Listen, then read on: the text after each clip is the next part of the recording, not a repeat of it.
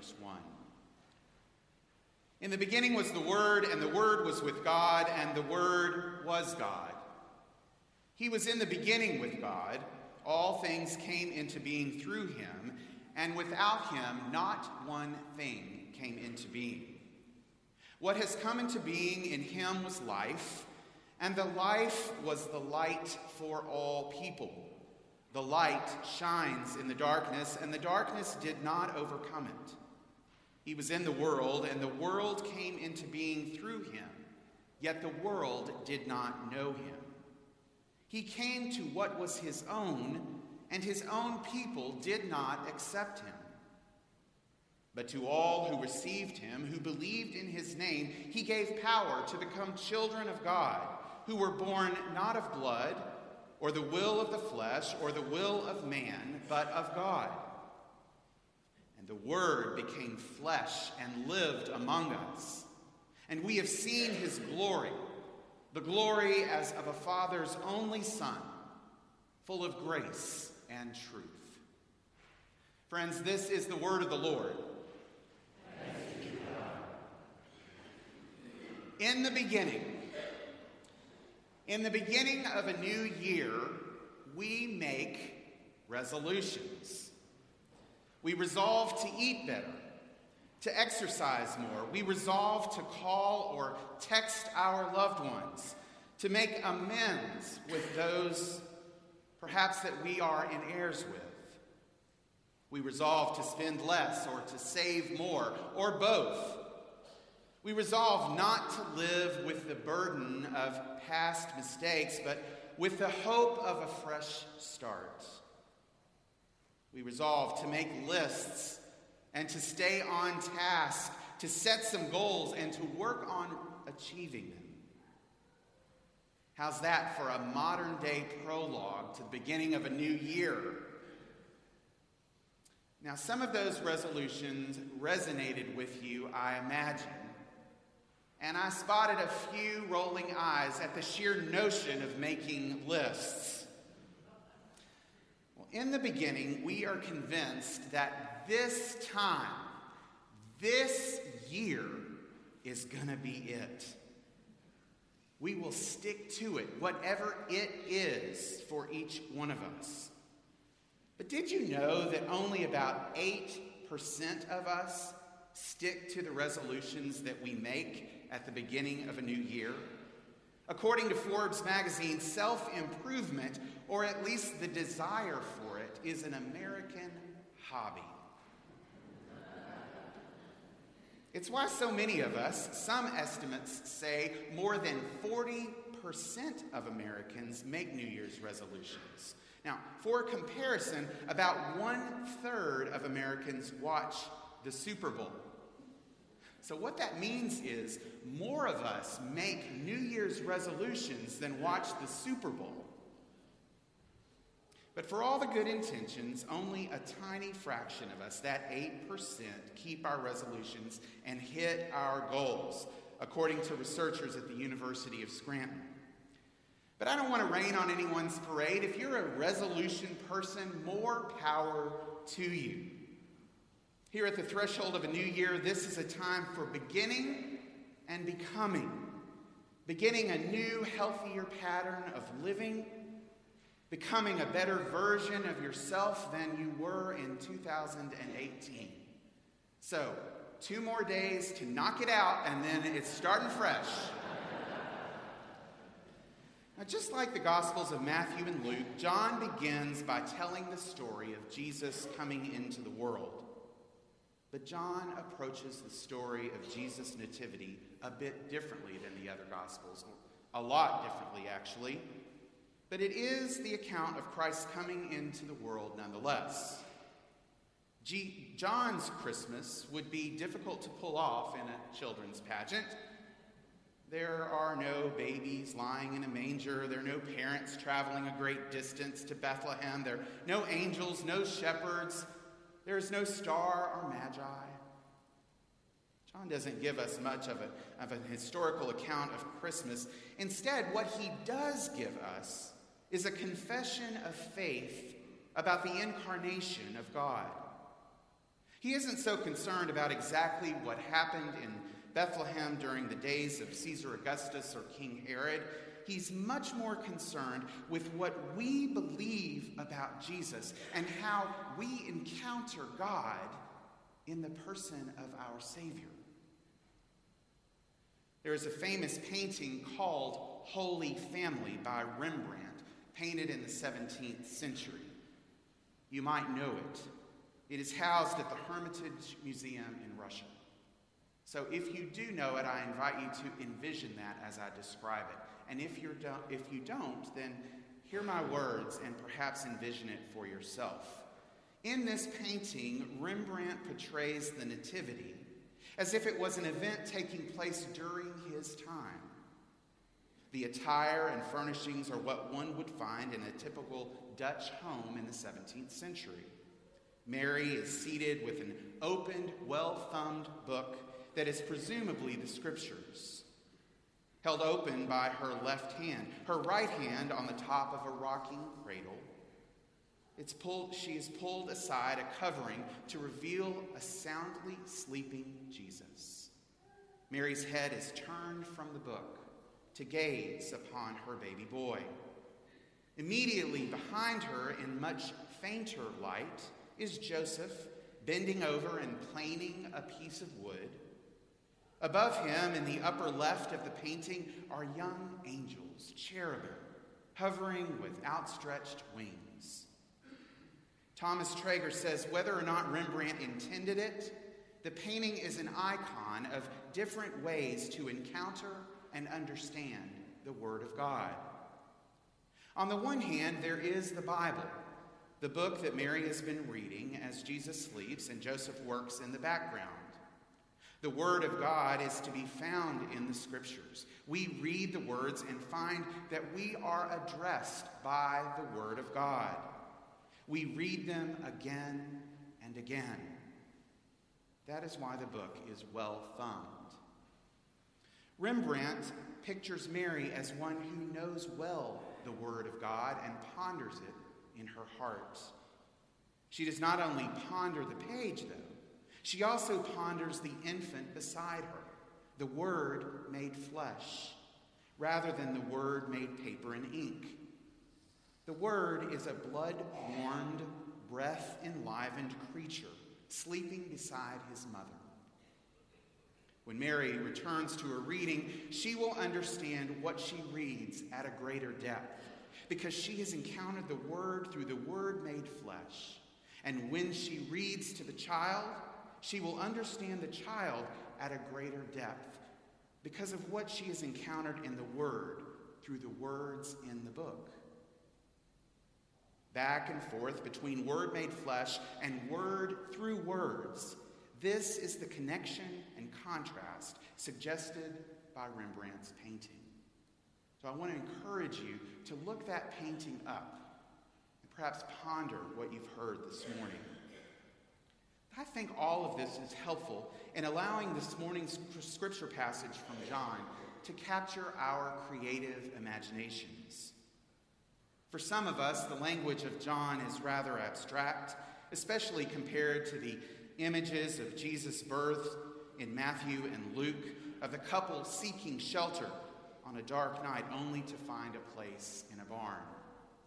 We can easily conjure up pictures in our mind's eye of these images of the young couple with little help, maybe from Hallmark or our children's Bibles that we grew up reading, or the movies or television.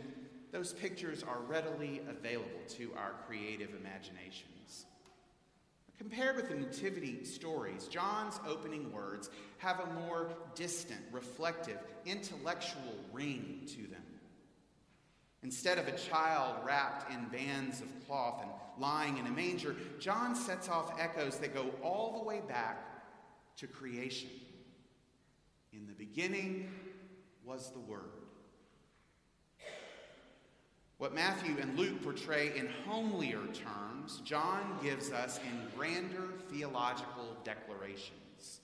All things came into being through him, and without him, not one thing came into being. This part of the beginning of John's gospel is more challenging to envision, except the last verse. Eugene Peterson brings it alive with his interpretation. The Word became flesh and blood and moved into the neighborhood. When we think of neighborhood, we think of our homes, our dwellings, our most intimate spaces. It is difficult to feel distant from such imagery. This verse, John 1 14, is a great example of why I so appreciate Eugene Peterson's paraphrase of Scripture called The Message. From time to time, you might hear preachers refer to Peterson's rendition of a passage of Scripture because it can bridge the gap of understanding for us. It helps with verses and stories that feel distant to making them more relatable to our modern day sensibilities. It is a good companion to read alongside Scripture, but not in place of it. So, if Jesus moved in next door into your neighborhood, and Jesus was still Savior of the world, and not just someone new that we had to get used to, how would we behave? Would we need to act much differently from the ways we treat our neighbors today? Would we need to be more accepting, more understanding, more willing to pay attention to our neighbor and his needs? It's worth pondering how we might describe who we would need to become to truly be Jesus' neighbor. This is the season of beginning and becoming. It's a time when we celebrate the coming of the Savior of the world into our hearts and to our very lives. What difference does it make for you and for me that Christ has come? Perhaps prioritizing time spent with those you love and with those who love you. Perhaps it's prioritizing time to come to get to know someone that you have avoided for one reason.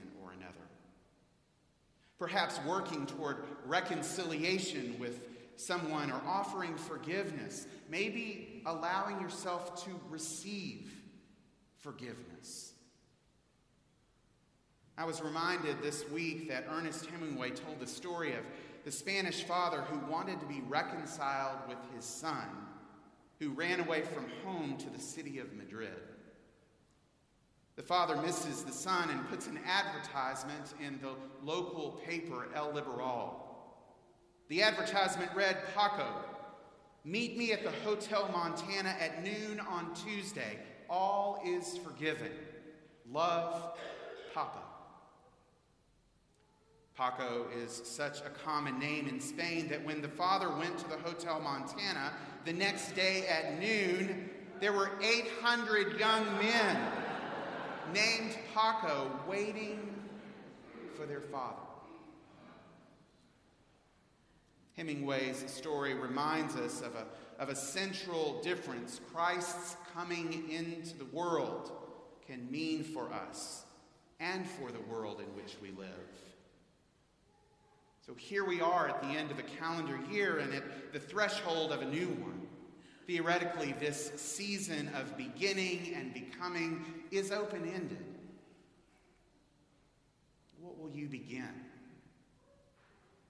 Who will you become? Who will you forgive? With whom might you work toward reconciliation? So, what we might call the Christian, the Christmas, what we might call the Christmas confession of John's community extends beyond a baby being born and wrapped in cloths and lying in a manger. It is the belief that he existed before creation and comes and lives among us even now. John can remind us that Christmas is more than all the pageantry of the Nativity or the Christmas trees and the candlelight services. Christmas is a concrete demonstration of God's love for all humanity, an intentional expression of God's love for us. The more traditional Christmas accounts found elsewhere are treated as temporary. They happened back then. I remember years ago when I was a resident pastor, resident minister at First Presbyterian in Ann Arbor, Michigan, one of my responsibilities was to call at the hospitals to visit people who were hospitalized. St. Joseph's Hospital is one of the smaller hospitals uh, outside of Ann Arbor. And near the entrance to that hospital during the holiday season, I noticed a wonderful life sized and life like nativity scene, complete with the stable structure and all the figures of the story the manger and the, the hay and, and all of the people and the livestock. They were all a part of this, the baby being at the center. It was really lovely.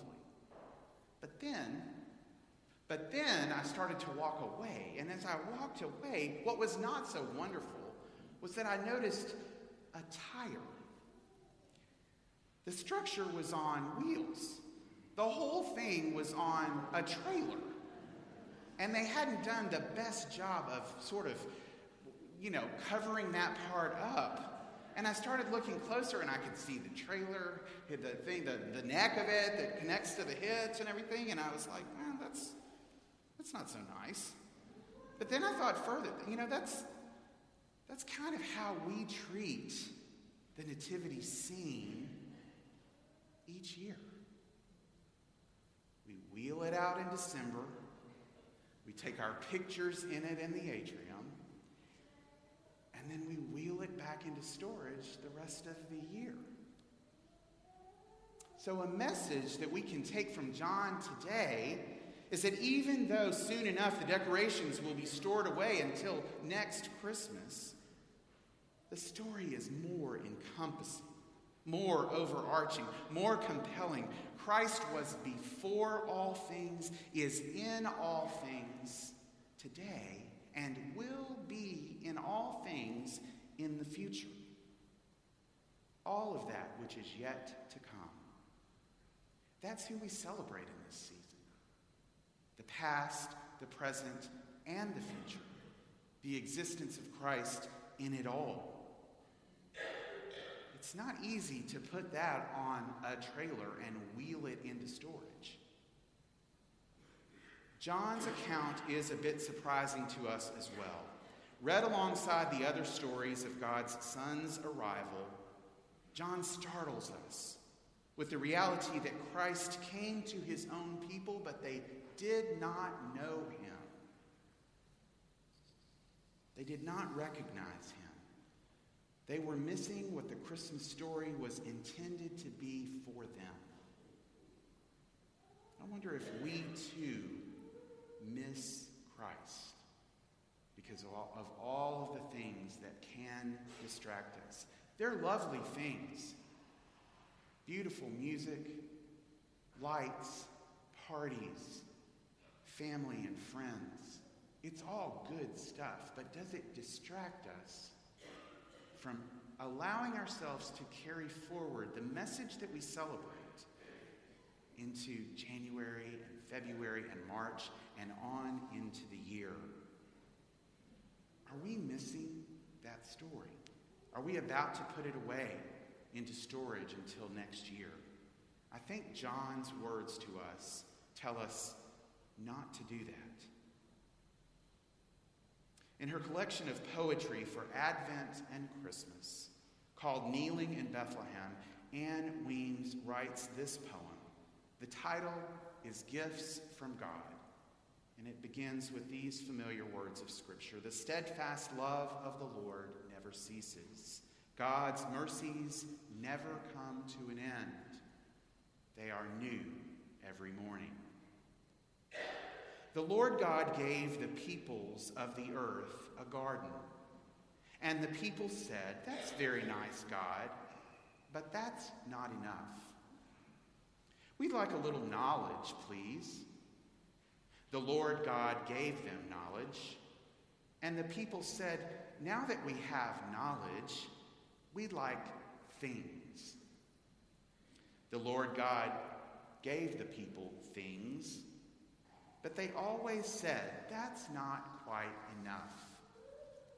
So the Lord God gave them gifts unequal the sun, lightning and thunder, rain and flowers, animals and birds and fish, trees and stars and the moon.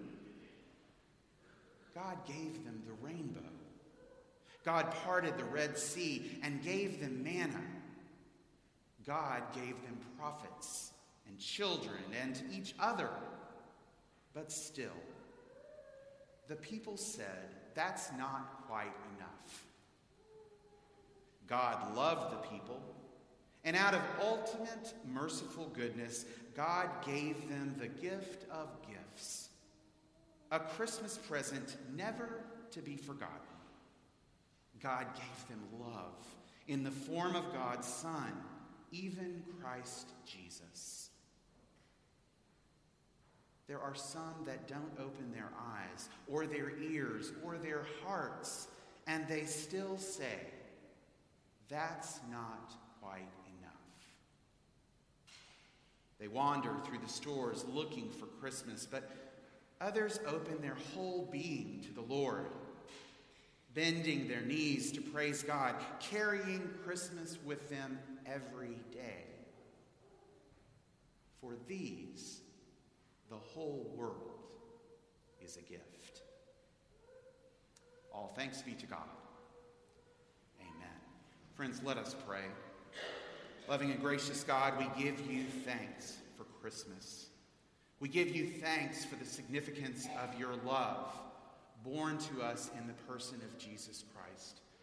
We pray this day that you would help us carry Christmas with us each and every day of the year and that we would find encouragement, and that we would give encouragement, that we would forgive and be forgiven, that we would know and be known, that we would see and be seen.